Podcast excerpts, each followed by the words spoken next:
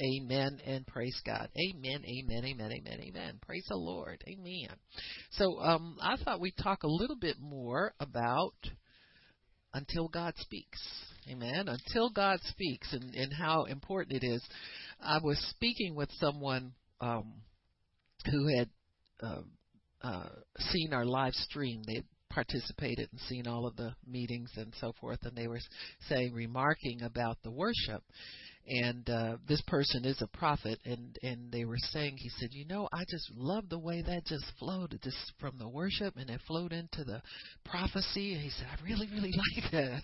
It's good. I said i'm glad to hear somebody say that. Besides this all the time you know but um but um i explained to him some of what god had mandated us to do uh, with these conferences. And and part of that mandate is uh, uh, his initial word to me was to showcase the office of the prophet so that people would see all aspects of the prophetic voice or the prophet's office or the prophet's voice in the earth. And that's why we've always had the mimes, the dance, the art, the this, the that, and uh, you know, and it's been a good thing because I think in that way you can open up open people up more to hear the voice of God and to know that God can speak first one way then another. He'll speak in all kinds of ways uh, through people and through their gifts and through their abilities.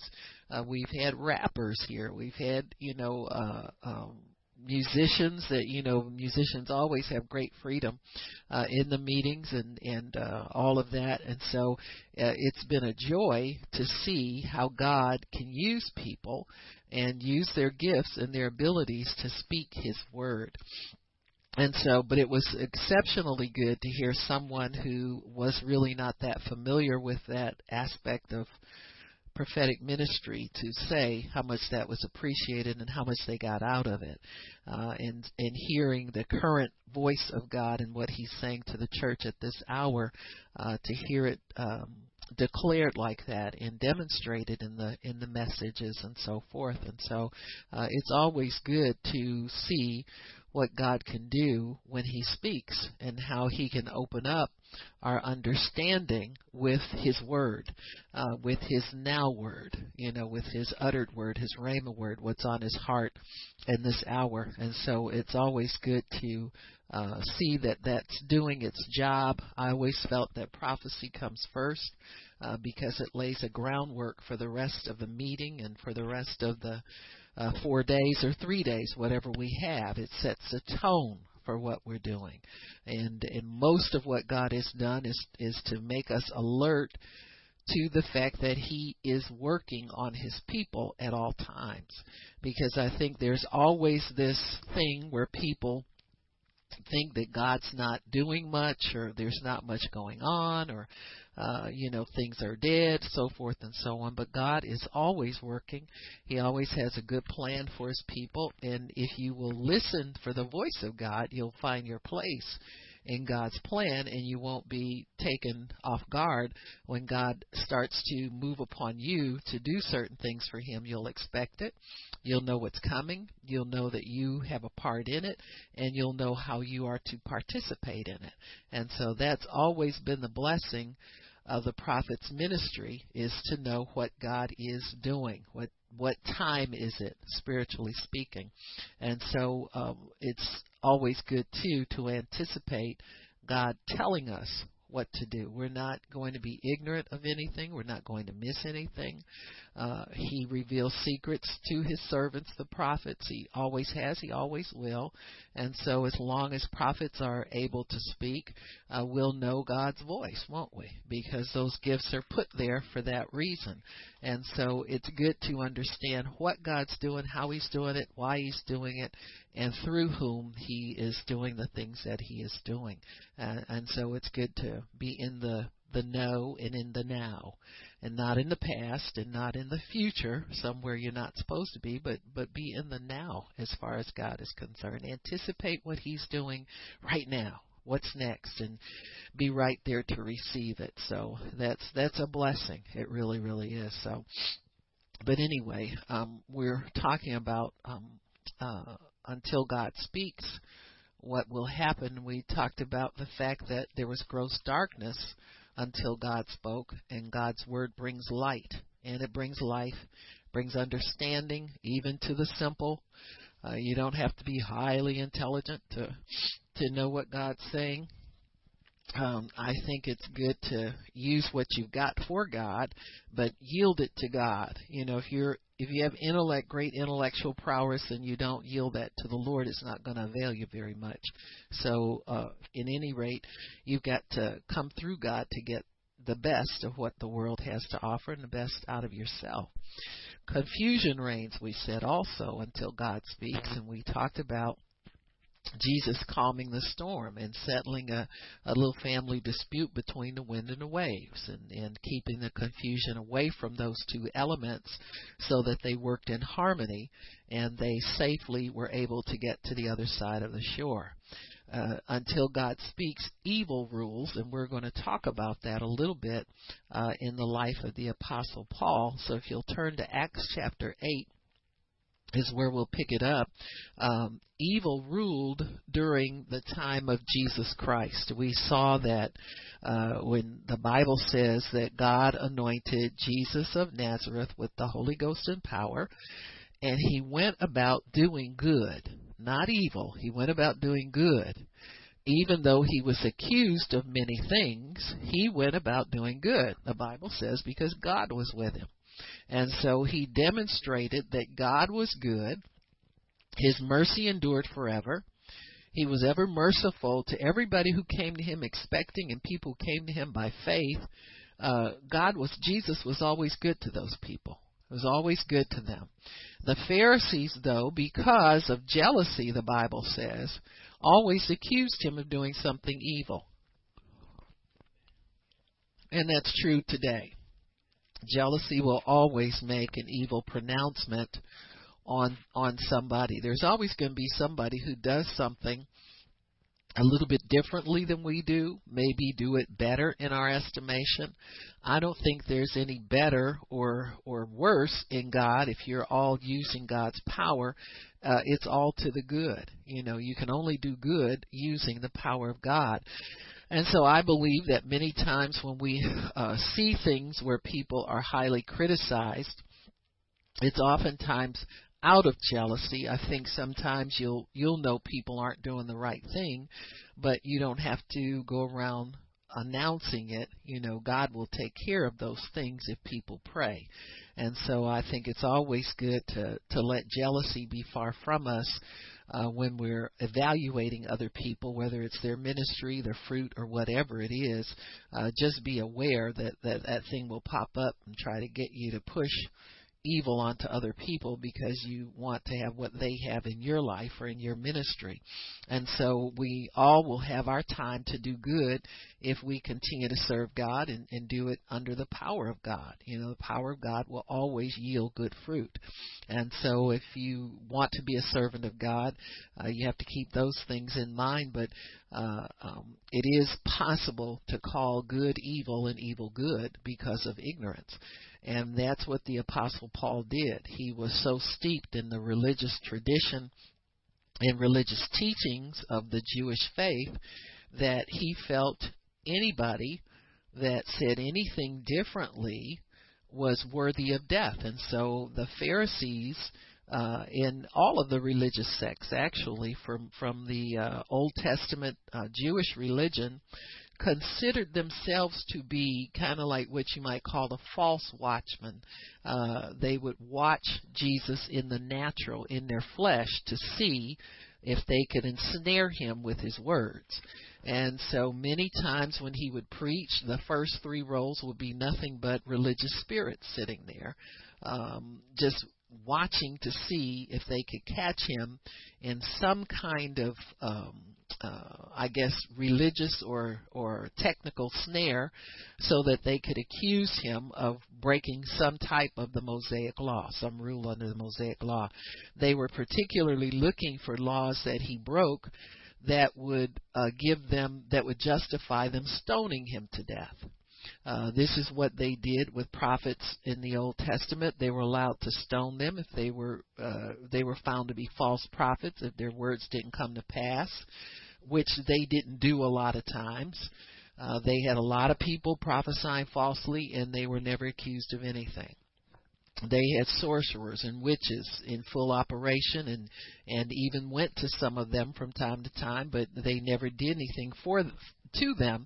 And so one of God's reasons for uh uh terminating the old covenant law is that they never carried it out the right way it was always carried out with partiality. If you went to the city gates and you were accused of something, you could find a judge that you could bribe so that you didn't have to pay the penalty or whatever. That was just common. And so God did away with the law because it was weak, the Bible says, because it had to be carried out through the flesh.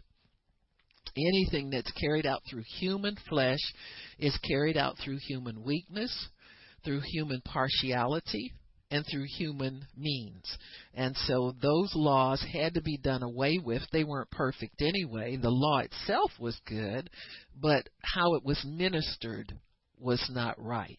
And so God has to take what's good out of a situation and preserve it but make the administration of it different. And so in the new covenant, it's administered by God through the Holy Spirit, through the Spirit of Christ that lives in you, uh, through uh, the Father God who has the the uh, the will and the understanding, the timing of everything that has to be done. So Jesus Himself lives in us to carry out His word and carry out His will. You'll never get anything better than that. You'll never get anything stronger than that. And so where He saw where we failed in our ability to carry it out, but uh, God knew we would fail the the law was given to teach us right from wrong again because we didn't know. We lived in ignorance. And so in teaching us right from wrong we come to the conclusion we can't do this. We need a savior and that's the end of the law. Christ is the end of the law for all who believe. And so the law being done away with uh, now is written on our hearts. We can carry it out because our hearts have been converted. They've been changed to a heart of flesh instead of a heart of stone. So all of these things are taking place around Paul, and he doesn't really know how to handle them. So he stays with what he knows, and that is carrying out the Jewish law he carries it out with a vengeance though. And so they are finding people who are are christians what we call christians now converts to jesus believers. And paul takes it upon himself with uh, another group of religious leaders to uh, persecute these people and accuse them uh, of uh, blasphemy uh, to cu- accuse them of violating the jewish law uh, there will be something that he can get on everybody because they'll be able to, as they preach the gospel, uh, you know, they won't be able to hide that they are serving God. They, they this is something that that just comes out of us. Uh, so it's something that's undeniable when God puts His hand on your life, or He uh, you're born again of His Spirit. Uh, that's something you can't hide from anybody. That's that's that becomes very obvious, and so Paul is is um, persecuting Christians. He's getting uh, legal papers to accuse them before the Jewish court and then before Caesar because the Jews were uh, under the authority of the Roman government. They couldn't carry out their own laws independent of Caesar. They had to go through both governments. So you see the religious church being married to the world. It's always been married to the world. Uh, the church is is always modified its laws and its rules so that it can be more compatible with the world. Uh, you see that with denominations now that used to preach the gospel and preach it very um, uh, vigorously. Uh, now they are ordaining homosexuals, allowing same sex couples to be married and to be a part of their congregations uh, where that was never true before. So they have lost conviction, really, for the Word of God. And so you'll see this marriage of the church with the world intertwined throughout history. And so Paul, the apostle, has just um, uh, had Stephen murdered uh, as Stephen is preaching the gospel. They said Paul uh, voted that he would be stoned to death, and Paul even held the coats of those that stoned him. And so you can see he's very zealous for the uh, Jewish law. He doesn't he hasn't had a revelation of Christ yet.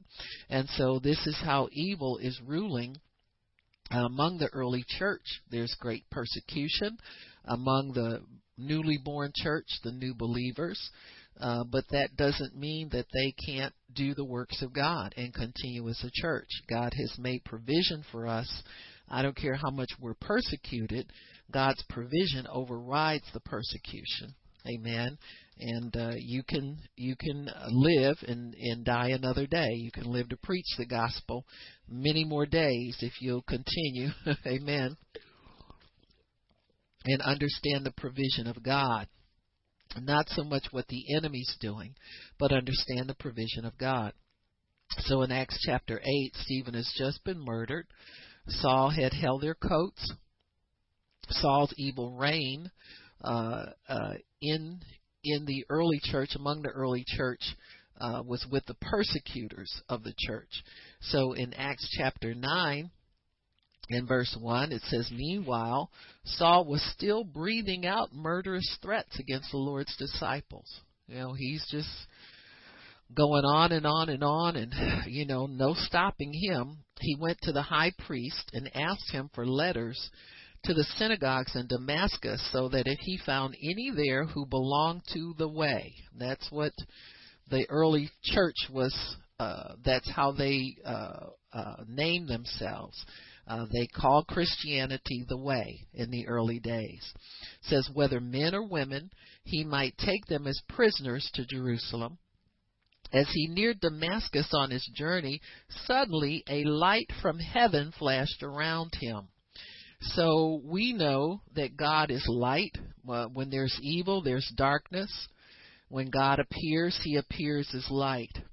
And so this light flashed around him. He fell to the ground and heard a voice say to him, Saul, Saul, why do you persecute me? Who are you, Lord? Saul asked. The voice said, I am Jesus, whom you are persecuting. Now get up and go into the city, and you will be told what you must do. So you can see there's no darkness that the voice of God can't handle. There's no threat against God's people that he cannot turn around and make that person obey him. So this is evidence right here that we have nothing to fear because as soon as that light came upon Saul and he uh, was knocked to the ground, it said in one translation. He's getting up off the ground. And so Jesus tells him exactly what to do. And he has no doubt that Saul is going to do it. And so this is what we have to be aware of. When God gives you something to do, you're not, this isn't your fight. This is not your war. You're not out here by yourself. You're not here without protection. Uh, you're not going to be stopped in what you do you know i hear people say things like well uh you know uh i was going to go do this and go that and and the devil did this and did that well what did you do in response to that see you don't the problem is that we will let him stop us and let him have the last word with what he's doing and you have to understand that God gives you authority. If you have authority, you must speak it. Uh, you must do something to counter the enemy so that your authority in the situation can be established. And so you see here, Paul is is um, uh, knocked down. He's not powerful anymore. Uh, the Lord tells him, "Now get up and go." You know, he's giving him firm commands, and you will be told what you must do.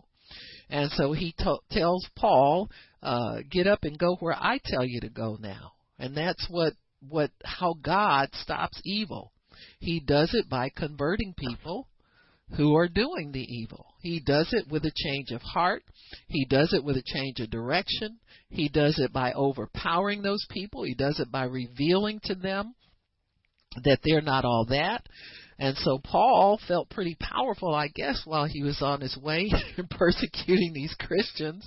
But then Jesus steps in and says, It's me you're persecuting. It's not people. See, it's not us, it's him. This is His fight. This is His war. And He stands with us and He stands for us and He fights for us. And so all we have to do is take our stand. You notice Jesus did this himself. He didn't look for any man. If if the enemy is so big and bad that they won't listen to a human down here on earth, God will speak to them himself. He it, it, there's no stopping what he his plan will not be stopped. It won't be stopped because of of uh wishy-washy Christians, wimpy Christians, fearful Christians. It won't be stopped by anything. It just won't be stopped. And so if if the Lord has to come down and visit people himself, he will do exactly that. So don't worry about people. Don't worry about what they're doing. Don't worry about their evil. Just continue to take a stand, declare God's word. Don't go over to the enemy's side. Don't get scared of him. And don't let him see you shrink back. And don't let him see you be fearful. Uh, just go to God with your concerns. You know, God, I don't know how this is going to work out. It really looks bad uh, for what's going on in the earth right now. But but I'm trusting that your word is true. I'm trusting that you will stop evil. You will stop the the onslaught of evil in our city. You'll stop uh, the the kidnapping and, and torture of of innocent people. You'll stop those things because this is not your will. Don't let yourself go passive on evil when you see it manifesting. Always have that holy posture on the inside of you where you stand up on the inside and you resist that and you fight it and you declare against it because this is what God uses. He uses our prayers, He uses our faith, our heart cry. Uh, those things he uses, and whatever he needs to uh, to remedy that situation, he'll make sure it gets done. So it's up to us to to make the plea, but it's up to God to get it done. And so you see how he deals with Paul or Saul, um, the uh, the Jew, running around killing all the Christians. And he says, Get up and go into a city, and you will be told what you must do. So uh, God has no problem seeing Paul under his authority the problem is with us. We sometimes think people are so bad and they've been getting away with this for so long. When is this going to change? When is God going to do something? Uh, sooner than you think. He'll do it in His time. And then, t- too many people, when God does move, people who have, if you take that posture of you don't think it's ever going to happen, it won't happen as far as you're concerned because you'll get the attitude and the the opinion that nothing's different about that. Nothing's different about that situation. Nothing's different about you know, I hear people uh, talk about uh, racism is still as bad as it was. No, you didn't live during the 50s and the 60s. You didn't live during the 20s, 30s, and 40s. You weren't a slave back in the 1800s. So you can't say, but people will say things like that because they think that gives them power to take that stance and take that position. That gives you nothing. It just gives you a, a blindness to see any hope and any desire for change in the future, you know. So those people will pretty much keep the same opinion that they've always had and and often won't do their own part to try and remedy it. Sometimes the the change needs to come in your attitude uh, toward it and start to expect things to be different. And so many times Paul would run into believers after he'd be converted, they were still scared of him. And they didn't trust him they didn't trust his preaching. Uh, he would get flogged when he would go into different cities. It's like whenever Paul would show up, oh, we got somebody we can beat now. You know, he's, he got beat in every city he went to, every city. And so it, it was a tough go for somebody like him who had a reputation and got converted, but God used him. God converted him and he used him. So it says here in verse 7 the men traveling with Saul stood there speechless. They heard the sound, but didn't see anybody. Saul got up from the ground, but when he opened his eyes, he could not see anything. So they led him by the hand to Damascus. For three days he was blind and did not eat or drink anything.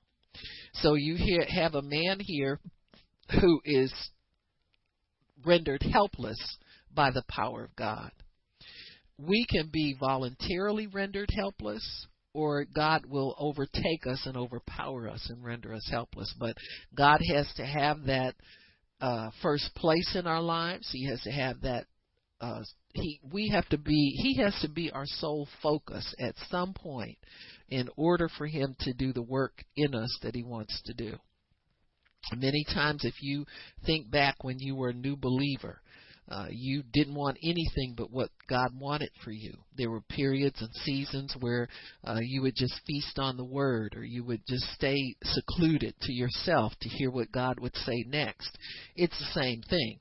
With Paul, it was mandatory. God imposed that on him uh, with us oftentimes is voluntary. We just are led into that season where God is everything to us. All we want to do is listen to, you know, I can remember uh, early in my walk with God fasting for periods of time and and it was one of those things where I would fast during the daytime because uh, my husband expected us to have dinner together every night. Well, when you're if you're wise, you understand what I'm saying? You don't try to be heavy handed with what you do in God. You know, people will never get saved if you starve them to death and tell them you can't eat and I can't eat, and nobody can eat. you know, you don't have that kind of authority over your your home. But uh I I would just do that and by the time he got home it was time to eat. You know, the fast was over and God had had shared some things with me or I had spent some time with God if nothing big happened, nothing big happened, but that was what I desired to do to keep my entire focus on God. You know, when you're distracted and running around doing this and doing that, God can't do much with you. You know, He's got to have your full attention. So fasting really is more about being attentive to God. Uh, focused on God. With with Paul being blind, he didn't have anything to distract him all he could do was wait and see what God was going to do next. If it didn't happen the next day, he didn't get his sight. He just didn't get his sight and he didn't eat. If it didn't happen the next day, he didn't get his sight and he didn't eat. But then finally, uh, God spoke and it says, and for three days he was blind, didn't eat or drink anything verse 10 in Damascus there was a disciple named Ananias. The Lord called to him in a vision, Ananias. Yes, Lord, he answered the Lord told him, Go to the house on Judas, of Judas on Straight Street and ask for a man from Tarsus named Saul, for he is praying.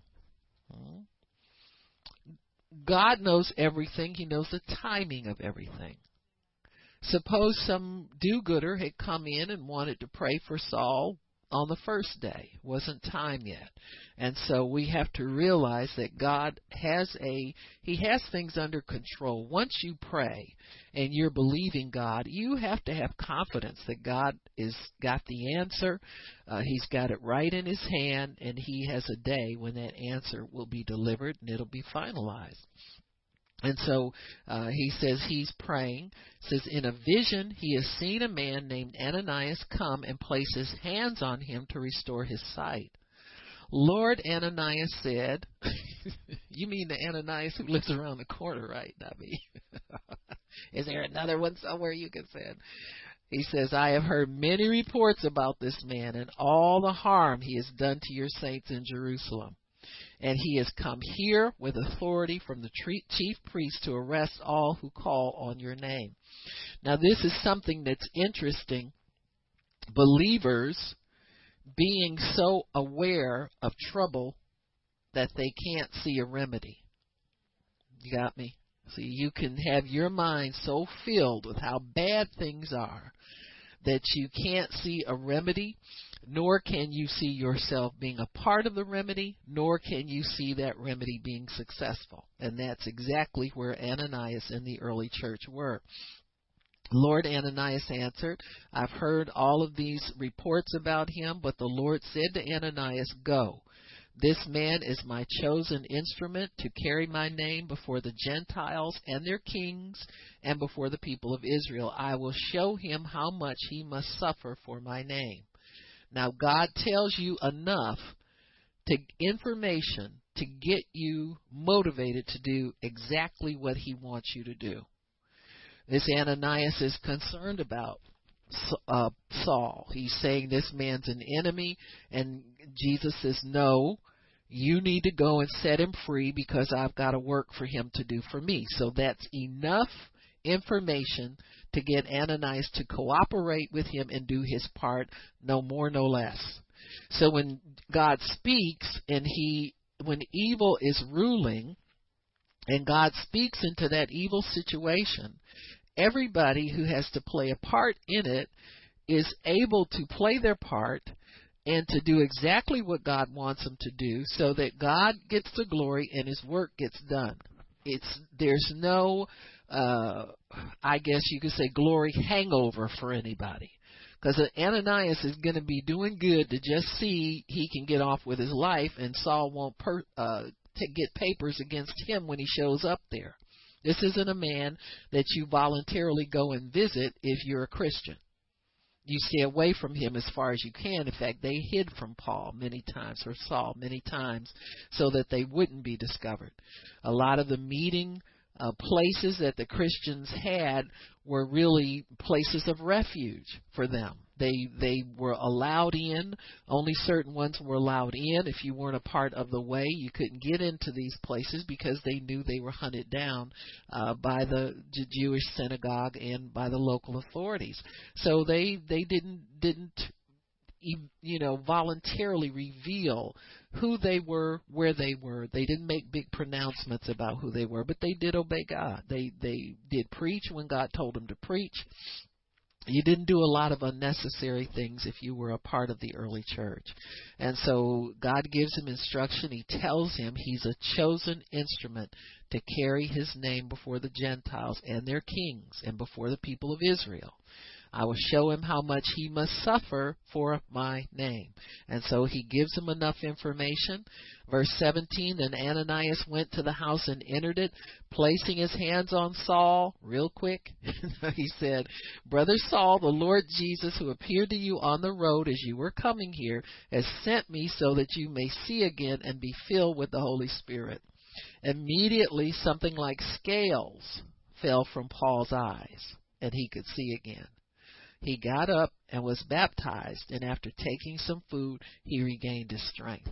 And so you see, Paul was able to fulfill all righteousness, just like all believers. He submitted himself to the disciples who were there, who were sent to minister to him. And so he was fellowshipping with them. They say he spent several days, and in uh, the next verse 19, he spent several days with the disciples in Damascus at once he began to preach in the synagogue that Jesus is the Son of God. So this is typical of converts. They fulfill righteousness, receive the empowerment from God, and then begin to share their testimony. And so Paul begins to share with everybody that Jesus is the Son of God, and he begins to talk about his conversion. So when he was blinded, he was blinded really first by religion, and then he's blinded by God. You see, you can be blinded by either one. You can be blinded by darkness or light. And so when we trade in our blindness, our spiritual blindness, or, or a blindness because of darkness, into a blindness because of light, then we're able to see clearly the things that God wants us to see. Paul is able to focus on what God wants him to do, what God wants him to say. He's totally converted in the space of three days. And this is phenomenal. You know, most people are totally converted, you know, in, in one instance. But Paul had to have some things imparted to him because of the work that God had called him to do. So he was converted first as a believer and then converted to the work all at the same time. There are some people who receive God like that. They're told immediately uh, what they are called to do. And, and God has to put that in you that can't be put in you by people, by man, you know. Um, and I guess you know when you have somebody say like Paul would be um, in our modern day, um, somebody probably on the same level would be maybe if Jay Z got saved or something like that. Not that he's persecuting Christians, but you know he lives in that world. He's a success in the world of darkness, and so many times when people who are prominent like that in their world come into the kingdom of God, you find this whole flock of people who want to go and minister to them and want to tell them what they're called to do and you know give them all these assignments and tell them you know God is going to use you to do this and God's going to use you to do that. Well, no such nonsense happened with Paul. He was totally set apart and God ministered in those 3 days with no food, no water and totally blind. I'm sure the Lord Jesus Christ imparted such things into his spirit that nobody could come and shake that out of there. This is this is the true conversion. This is the true impartation. When what you have is put in there totally by God and man's hand is not on that to uh, twist your thinking about it, to divert you over into some kind of calling that people think you should be involved in. Um, it, that's one of the the pitfalls I think of of the modern church is how prominent people are treated uh, when they come out of the evil world over into the world of of of uh, light. You know, um, these people have to be handled by God in order to get their assignment straightened out and, and uh, you know go where God wants them to go and do. Look at all Paul was able to do just by that three day impartation. I mean, it doesn't take God long to put in your spirit what needs to be put in there. It doesn't take it take long at all. It, it doesn't take uh, 15 trips to 15 different prophets to get words to find out what you're supposed to do. Those those things have to be brought from within you, brought out so you can see them. That's what prophecy really does. It it really is a, a reflection of what's on the inside of you already. The prophet can only read what God has inside you. Uh, he can't put anything new in there out of his words. You know, it has to be something uh, that's already ordained of God for you to receive. And so I, I can remember when I would first prophesy to people, it seemed that I would always, and I still do it to a large degree, uh, speak to their gift and their calling. Um, you know, there are times when people are perplexed about problems and things like that, and I'll speak to things that that God is going to bless them with in the natural. But pretty much, it's been to, and I would always see it as a, a book that was open to me. It's not something that I possess. It's a book that would be open to me, and I could see myself reading pages, uh, words on a page, and I would keep reading until the words faded away. And so that was my proportion of faith to speak what God had given, uh, shown me, but it was always already written about people. It wasn't something that was new that was coming up.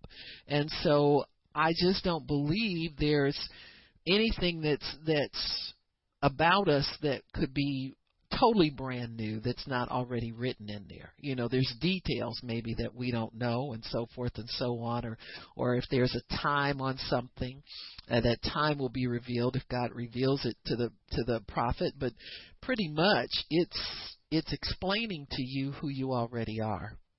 And you should be familiar with that to at least a small degree. There'll be a witness on the inside of you uh, that that is true about you, whether you've been aware of it or not. Uh, you can. There's a ring of truth there for the person to to uh, relate to if it's something that's not you, it's never going to fit. And so nobody can make it fit. And so with with God spending that time with Saul, I believe Saul probably was relieved more than anybody because then finally when you when God begins to set you in your place in the earth in the body of Christ wherever he's setting you in, finally your life begins to make sense to you you finally understand, like Paul can probably understand now, why he was so relentless in persecuting Christians because he's called to be relentless in revealing Christ to people. And that's really what he thought he was doing. He thought he was revealing truth to people. Uh, that uh, this, you missed it, this man's not the Messiah, he's a pretender, and we're holding on for the real Messiah yet to come. And so he was very adamant in doing that, and, and but had to be set straight. And so that's all that that the Lord is doing with him here when he calls him into ministry he sets him straight and he begins to reveal to him what he really is called to do. You'll see afterwards, Paul goes about preaching in every city, in every synagogue he goes to. Uh, this kind of um, uh, good and bad thing follows him all the time. And he even asked God to remove it from him. He talked about the messenger of Satan assigned to him to buffet him. And so that was part of that was his reputation. Uh, the other part of it was uh, demonic forces that constantly uh, tried to tear him down and malign him. Because if you can can think about the disciples who had been with Jesus, it would be hard to find something against those men. But with Paul, it was easy. You know, this guy persecuted the church. You mean you trust him? Let's away with him. Let's kill him right now. And so Paul had a little bit more difficult time, but God used him anyway, and he was faithful to what God had called him to do.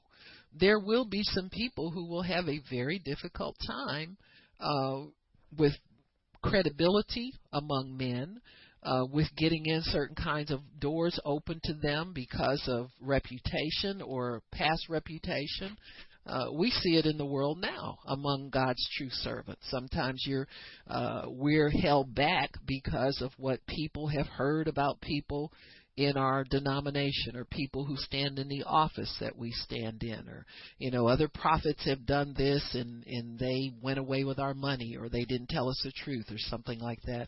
So we're all hindered by some type of a a messenger of Satan to try and keep us from going forward.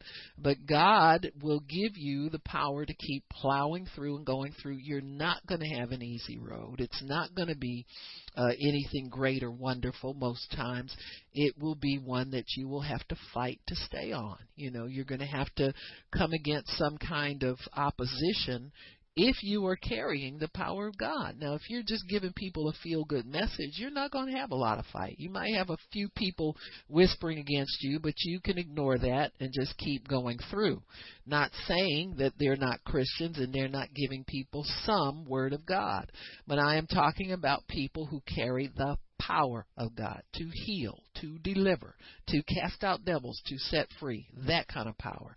That stuff the devil hates and he'll do any he'll tell any lie he can tell about you he'll do anything he can do to stop that kind of power because that's what validates god in people's lives and so when we see evil prevailing we know that god's voice must speak up and and challenge that evil now in this situation the lord did it himself in many situations, he does it through his people. He does it through the church. And he'll do it through people who will obey him and who will be faithful and carry that message forward.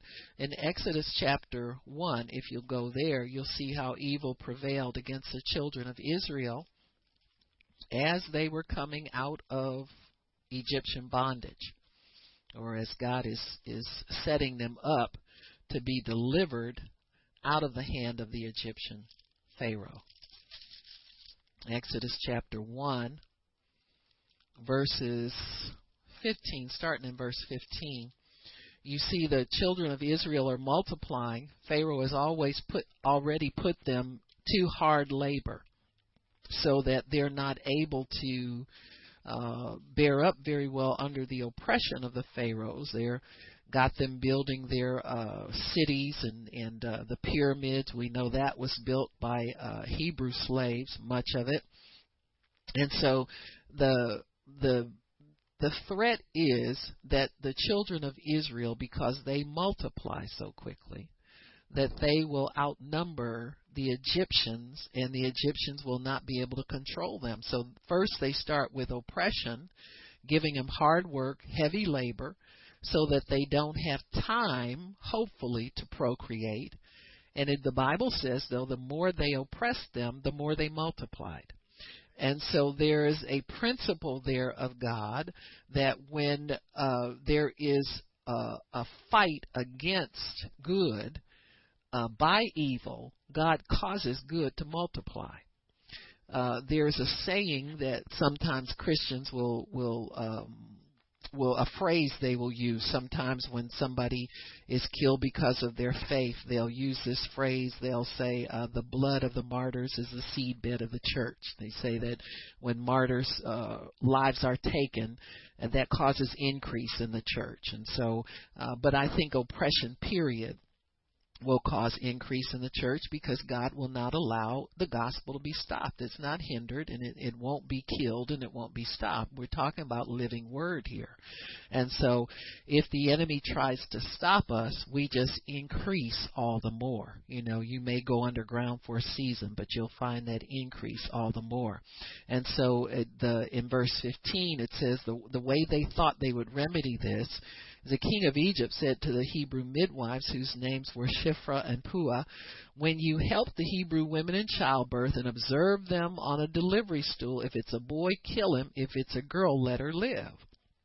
The midwives, however, feared God and didn't do what the king of Egypt told them to do. They let the boys live when the king of Egypt summoned the midwives and asked them, "What have you? Why have you done this? Why'd you let the boys live?" And they made up a story and said they're not like the Egyptian. These these babies are born before we even get there. And so for that, God was able to bless the midwives because they obeyed his voice in letting those Hebrew children live. So the thing of it is, when oppression comes, God will speak to somebody and give them a remedy for that situation. There's a remedy for every trouble that comes against the church. There's there are remedies in the earth right now for the things that we see that we think are insurmountable. There are there are remedies and there are answers right now in the earth right now. It seldom comes through the people that we think is supposed to come through. God uses obedient people. Who would have thought these midwives would risk their lives to save these baby boys. But they were in a position to do it. They knew right from wrong. They knew the right thing to do. And say that so they obeyed the voice of God as God spoke it to them and they preserved the baby boys alive and they increased and they multiplied. So because the Pharaoh was given this definitive answer, it worked. God's answer will always work against somebody who's trying to oppress his people. When it's God eh, God's answer, it works. Other answers will not work, but his answer will. And so he finds these two midwives he knows he can trust. He puts his word inside of them, he speaks to them, and then they begin to carry out the word, and that word works. That's how you know God's in it. It works. And so part of who they saved was somebody else who would grow up to speak for God. And that baby was Moses. And so you'll find this when God starts something, he finishes it. When he begins a remedy, he continues until that remedy is totally remedied. If he has to wait and raise up somebody, wait years for them to grow up so that they can understand his word, so that God doesn't care how long it takes, he is carrying out his word in the earth. Whatever he starts, he will finish. And just like he started with these Hebrew midwives, and they were able to preserve somebody who would grow up to speak for God on a grander scale. That's what's happening here. So once God's word of deliverance goes out, it will go into one vessel, and you'll see this like domino effect of God's word. It keeps reverberating, it keeps speaking, it keeps manifesting, it keeps running around on the earth, finding somebody who will believe that word and who will carry it out and do what God tells them to do with it. it there's no stopping the word of God. So when God begins to speak into these oppressive situations, in these situations where evil is ruling, ruling, that word, once it goes out and it's obeyed, has like a, a domino effect. It continues to boom, boom, boom, hit different individuals, hit whomever it needs to hit, sets up the next person to hear God's word, sets up the next situation where God's word will be spoken into.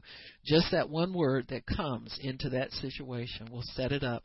In fact, we know that this word was spoken uh, over 400 years ago, and it was spoken to Abraham where God told him that his descendants will be in Egyptian bondage for 430 years, and at the end of that time they would be delivered. And so this word of God is the same word that went out initially. It's just being repeated in different situations.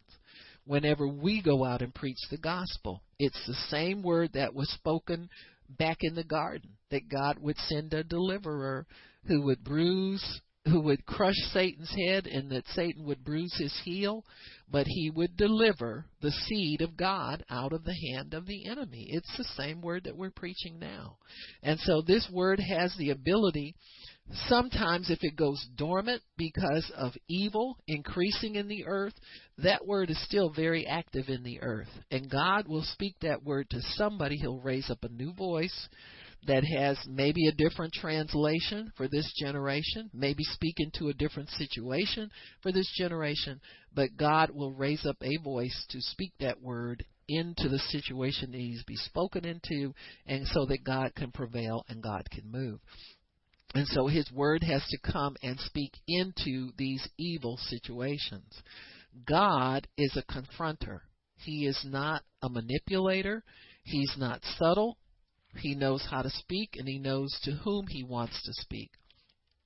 He always um, involves people that are trustworthy, that he knows that he can trust. So in Exodus chapter 3, we see this word that manifested in the life of Moses. God told the Hebrew wives not to kill the baby boys. They were brought forth alive. Moses went out uh, uh, really he's running away from Pharaoh because he's uh, killed an Egyptian soldier and buried him in the sand because he's now feeling the call of God to help his people and to liberate his people. Uh, as you know, many times we can step out with a zeal to do good, but if God's not with us and he hasn't prepared us to do it his way, uh, it won't work for us. And so we have to make sure we draw back. Moses, this is Moses drawing back uh, from a misfire in his ministry, and so he's about to encounter God and, and have an encounter with God that will change him forever, cause that purpose in his life to manifest in a greater way. So, and, you know, you can do some things to help people without God, but it'll be very limited. God has a bigger picture in mind. He uh, Moses was trying to help a couple of Hebrews, and, and God wants him to liberate the whole nation. And so what we do is we we trade in our carnal means of doing things uh, to do it more in a spiritual fashion, so that we can get God's work done in a greater way. So in Exodus chapter three, uh, starting in verse three, you see uh, it says verse 1 Moses was tending the flock of Jethro, his father in law, so he's been out of uh, um, uh, Pharaoh's household for some years now, 40 years as a matter of fact, at least. So he's up at, in the mountain of God, and there an angel of the Lord, verse 2, appeared to him in flames of fire from within a bush. Moses saw that the bush was on fire, but it didn't burn up. So Moses thought, out of curiosity, I'm going to go over and see this strange sight, why the bush does not burn up. When the Lord saw that he had gone over to look, God called to him within the bush and said, Moses, Moses. And Moses said, Here, here I am. And God tells him, Don't come any closer. Take off your sandals, for the place you are standing is holy ground. Then he introduces himself. I'm the God of your father, the God of Abraham, Isaac, the God of Jacob. After this, Moses hid his face because he was afraid to look at God. He said, And the Lord said, I have indeed seen the misery of my people in Egypt. I have heard them crying out because of their slave drivers, and I am concerned about their suffering. So I have come down to rescue them from the hand of the Egyptians and to bring them up out of the land unto a good and a spacious land, a land flowing with milk and honey, the home of the Canaanites, Hittites, Amorites, Perizzites, Hivites, and Jebusites. And now the cry of the Israelites has reached me, and I've seen the way the, the Egyptians are oppressing them. So now go, I'm sending you to Pharaoh to bring my people, the Israelites, out of Egypt they have this discussion uh, that we all kind of have with God. When you know, when the things of God are totally new to us, uh, we feel totally inadequate to do them. I don't know of anybody who feels adequate when God really speaks to them. You know, if if if it's not God speaking to you, you might feel like it's a breeze or you're ready to take on the challenge. But when God really speaks to you, it always brings you to a place of identifying who you really are and how ill equipped you are to do it. You know, you've got to look for God's equipment to do it. God is doing several things here with Moses. He gives him full disclosure of his entire ministry in this one conversation. And this is very typical of God. He will tell you exactly what you are to do, how you're to do it, uh, what it's going to mean to the earth and, and to the people, and, it'll be a blessing to people. All of this, we are to look for the manifestation of everything that God tells us is going to happen with us, with ministry. When He calls you, He gives you full disclosure.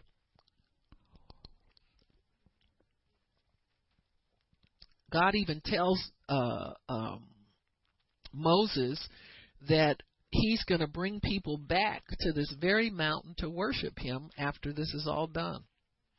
So then Moses has no excuse for leaving the job half done.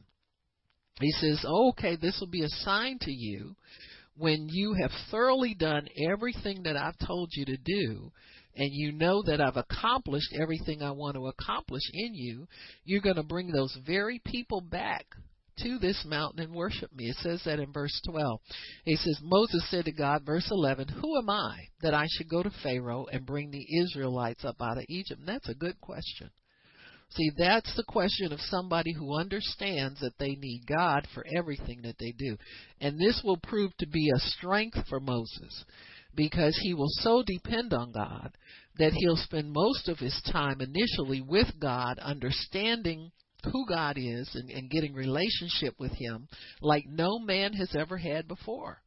And I think this is very important that that the relationship that you have with God cannot be a casual relationship. It can't be just based on going to church a couple times a week and doing a little bit here. And it has to be a consuming kind of a thing. Uh, if he's called you to leadership and he's called you to go forward for him and to carry his word, there's got to be something there where you have relationship with him, where all of this understanding of how you're going to do it gets transferred, how you're going to, who's going to help you do it, uh, who's going to get you set up in ministry, who's going to mentor you, how how am I going to learn? All of these things have to be ironed out between you and the Lord in order for you to be successful in what God calls you to do. And so God said, I will be with you. That's all you need to know. And this will be the sign to you that is I who have sent you. He said, when you have brought the people out, you will worship God on this mountain. In other words, there will be a time when you will be successful at what I'm giving you to do, and you will come back here, and I will meet you again on this mountain, and the you will the people will worship me here with you. So not only are you going to come here and worship me, but you're going to bring all those people out. So here's Moses' guarantee of success. God sees us successful in what He calls us to do. When we see evil multiplied on the face of the earth, know that God is raising up somebody. He must have people, though, who will pray. If that's your job to pray, then you pray. If it's your job to speak, then you speak. If it's not for you to speak, then continue to pray. But God has everything already mapped out. He has a vision of your success at the end of it. He knows what's going to happen at the end of it. And He sees you doing exactly what He wants you to do at the end of it. So He discloses all of this to Moses. He talks about the land that flows with milk and honey, the inhabitants who are on it, uh, he doesn't tell him all the ins and outs. He will explain to him further uh, as you go along and you work out and walk out God's plan. If you hit snags and hindrances, All he wants us to do is go back to him for clarification and he'll explain to you. No enemy will be able to stand before you all the days of your life. It, you know, that kind of thing. So those are the fill in details, but the broad picture he already tells him in one conversation. There's no reason that God will hold back and withhold information that's necessary for you for your success. There's no reason. And so he begins to tell Moses and outline everything that he's going to do for him as he goes forth and does his ministry for him. And sure enough, at the end of, I guess, maybe about 18 or 20 chapters, 15 or so chapters, the Israelites are led out of Egypt. They do come back to the mountain to worship God there. But that's really just the beginning of their relationship with God. After that, they have to be given laws. After that, they have to be given rules. All of that kind of stuff has to come forth. So it's not just a one time worship, but it's God is creating a family on the earth that he can have continual relationship with so that Moses is essential in that thing understand this that God has a broad picture that we all fit into. Uh, we don't often know the extent of of our interaction with people and and the things that God gives us to do. We don't know all of the details, but He gives us a pretty good outline. Like He's given Moses a pretty good outline here. Anything God calls you to do, He calls you to be successful in it. But He wants you to do it through relationship with Him, not on your own, and not from you know somebody else's perspective or some what somebody else thinks is success for you but God has his own idea of what is success for you sometimes success really means just don't give up and don't quit because the the pressure against us can be so strong sometimes just to relinquish what we're doing and give it over to the power of the enemy and so in in serving God we have to realize that we all have given been given a part to play and it's an essential part to play. There's no small players, there's no large players. Everybody has to do their part in order for God's uh, mission in his ministry to be successful in the earth. And so God will speak into these dark situations to bring light and clarity, uh, to bring forth productivity and fruitfulness, to eradicate evil, to bring good, and to keep his plan prospering and flourishing in the earth. And so look for God to speak into these situations. If it's if it's as bad as we say it is sometime, we need to look for God to speak. We need to believe that God is going to speak and we need to believe that God is going to bring change and bring it immediately. Sometimes we are the change that he wants to bring sometimes. Sometimes we're told to pray and believe God that He will raise up somebody uh, who will take the lead and will do what's right and, and clarify things on the earth and establish His kingdom in a greater way. So, um, God will speak when His kingdom needs to advance. When we need to move forward in God's kingdom, He will speak into those situations as well. In Luke chapter 1, you'll see the announcement of the birth of Jesus. So it was the fullness of time. God knows when it's time. There have probably been many people waiting for when is the Messiah going to come. Sometimes people just forget it's ever going to happen. Just like the return of Jesus to the earth. Many people think that we're just going to uh, have a rapture. We're not going to have a harvest of souls before that time comes. We're not going to have an empowered church before that time comes. Some people think they're waiting on on Jesus to crack the sky any minute, and and will leave. But but there are some things that God has promised to do in His Word, and He's going to do them. And the same thing was was true in the time of Jesus' birth. It was time for that. It wasn't time for the end of the world, and it wasn't time for the Pharisees to go on forever with their corrupt religious system. It was time for the Messiah to come forth. So in Luke chapter 1, if you'll turn there, you'll see that there was nothing going on. In fact, no prophet had spoken for almost 500 years. But thank God, there was still the uh, the priesthood was still active and the priests were still doing their function, and one of those was Zechariah. In, in 111, it says, The angel of the Lord appeared to him standing at the right side of the altar of incense. When Zechariah saw him, he was startled and gripped with fear. But the angel said to him, Don't be afraid, your prayer has been heard. Now, many times we will pray, and it will take such a long time, we don't even focus on it ever coming to pass, you see. And this is where Zacharias was. Now, you've got to understand that God is faithful.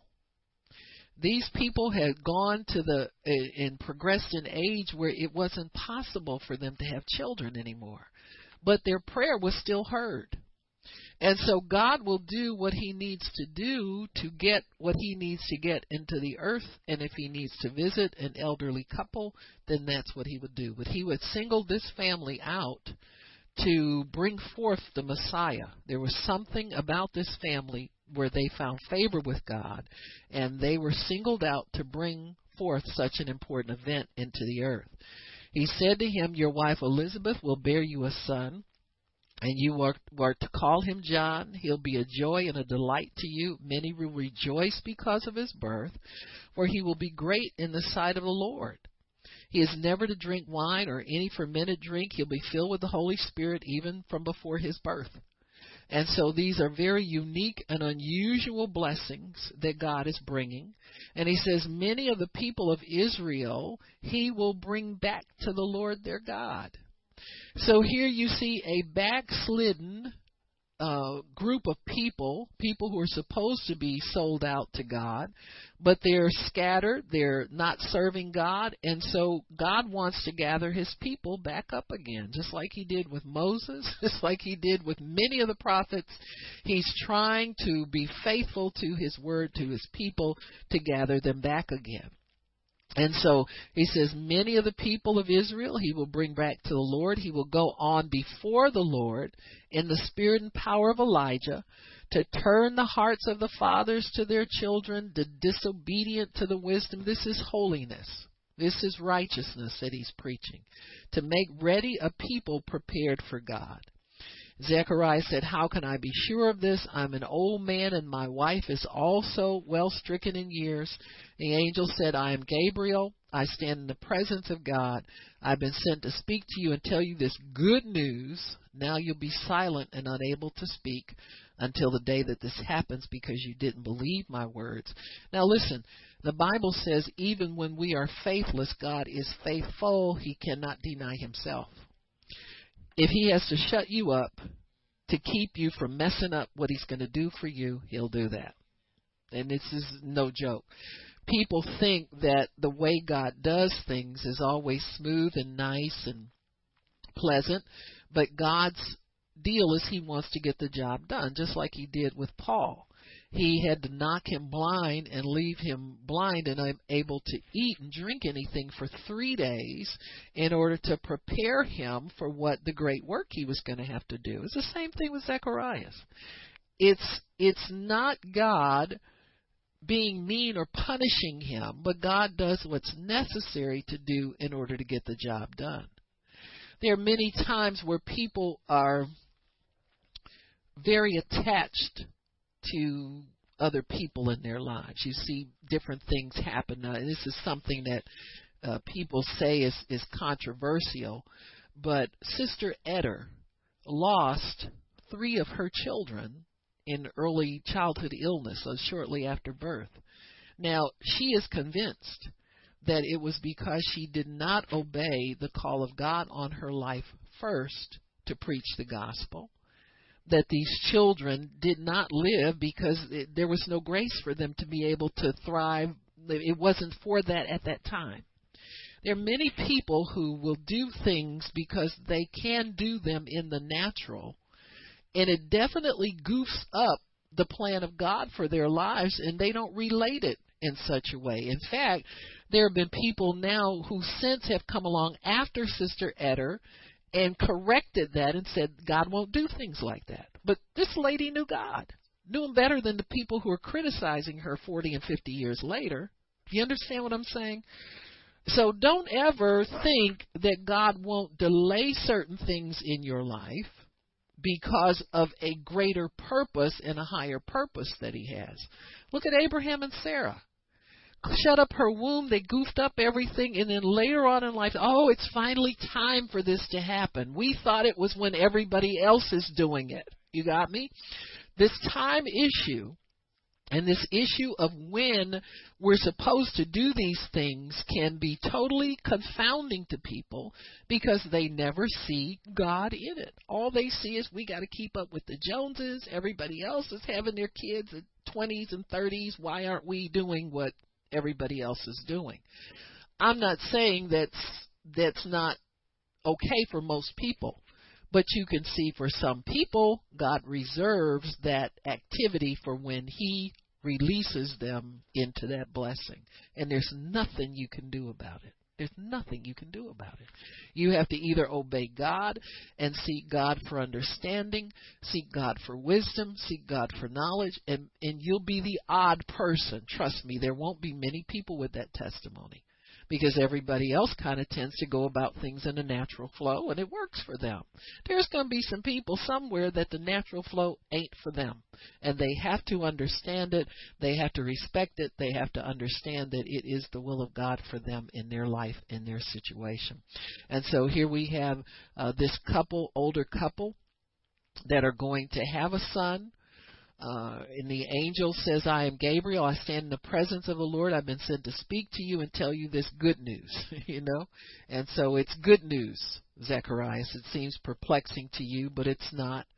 So the people waiting for him outside the temple wondered why he stayed so long. When he came out, he couldn't speak to them, and he they realized he had seen a vision in the temple, for he's making signs, but re, um, remained unable to speak. And so he uh, went ahead. He and Elizabeth conceived. Then we see God speaking again in the same situation. Many times, God will have to speak personally to many individuals to get them positioned for something that he's going to do that's going to be earth changing, life changing, totally revolutionary. And this is one of those situations. The angel then appears to Mary, and she's uh, uh, uh, um, in verse 26. It says, "The sixth month, God sent the same angel Gabriel to Nazareth, a town in Galilee, to a virgin pledged to be married to a man named Joseph." Joseph, a descendant of David. So everything about them lines up as far as prophecy is concerned. The virgin's name was Mary. The angel went to her and said, Greetings, you are highly favored. The Lord is with you. Mary was greatly troubled at his words and wondered what kind of greeting this might be. But the angel said to her, Don't be afraid, Mary. You have found favor with God. Don't be afraid. It's okay for me to talk to you, and it's okay for you to receive what I have to say to you the wisdom from above, the Bible says, is first of all peaceable and it's easy to be entreated. It's not something that somebody's going to have to hammer at you to get you to receive it and understand it. So you see, the angel converses with her. He says, You will be with child and give birth to a son, and give him the name Jesus. He will be great and will be called the Son of the Most High. The Lord will give him the throne of his father David, and he'll reign over the house of Jacob forever, and his kingdom will never end. And the angel said, Mary said, How will this be since I'm a virgin? I, I don't know a man. And the angel said, The Holy Spirit will come upon you. The power of the Most High will overshadow you so that the Holy One that is be born will be called the Son of God, and your your a relative, Elizabeth, is going to have a child in her old age who is said to be barren. She's in her sixth month, for nothing is impossible with God. So God begins to tie all of these people together uh, in a way that completes the picture of the coming Messiah. John is to preach. He's to be a Nazarene or a Nazarite, so that he has he's under a vow uh, to stay uh, submitted to God, consecrated to God from early in his life. He must be a holy man in order to be set apart to God to get the message that he needs to get from him.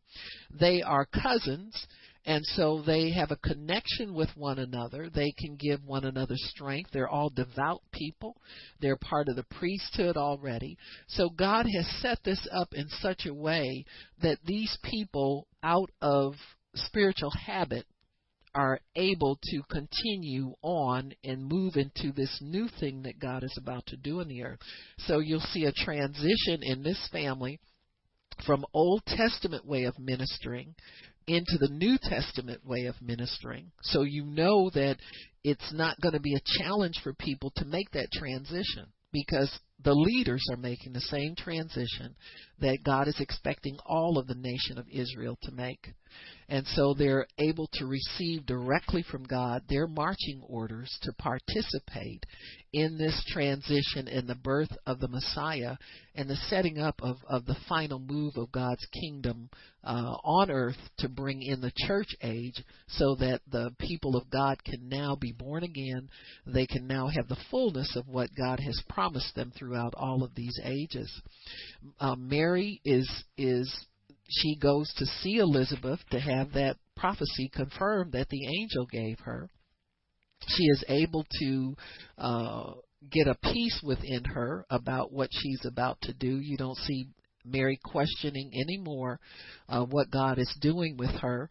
God clears up problems that she might have with Joseph, her intended uh, so that he knows it's okay to take her to wife, etc., etc.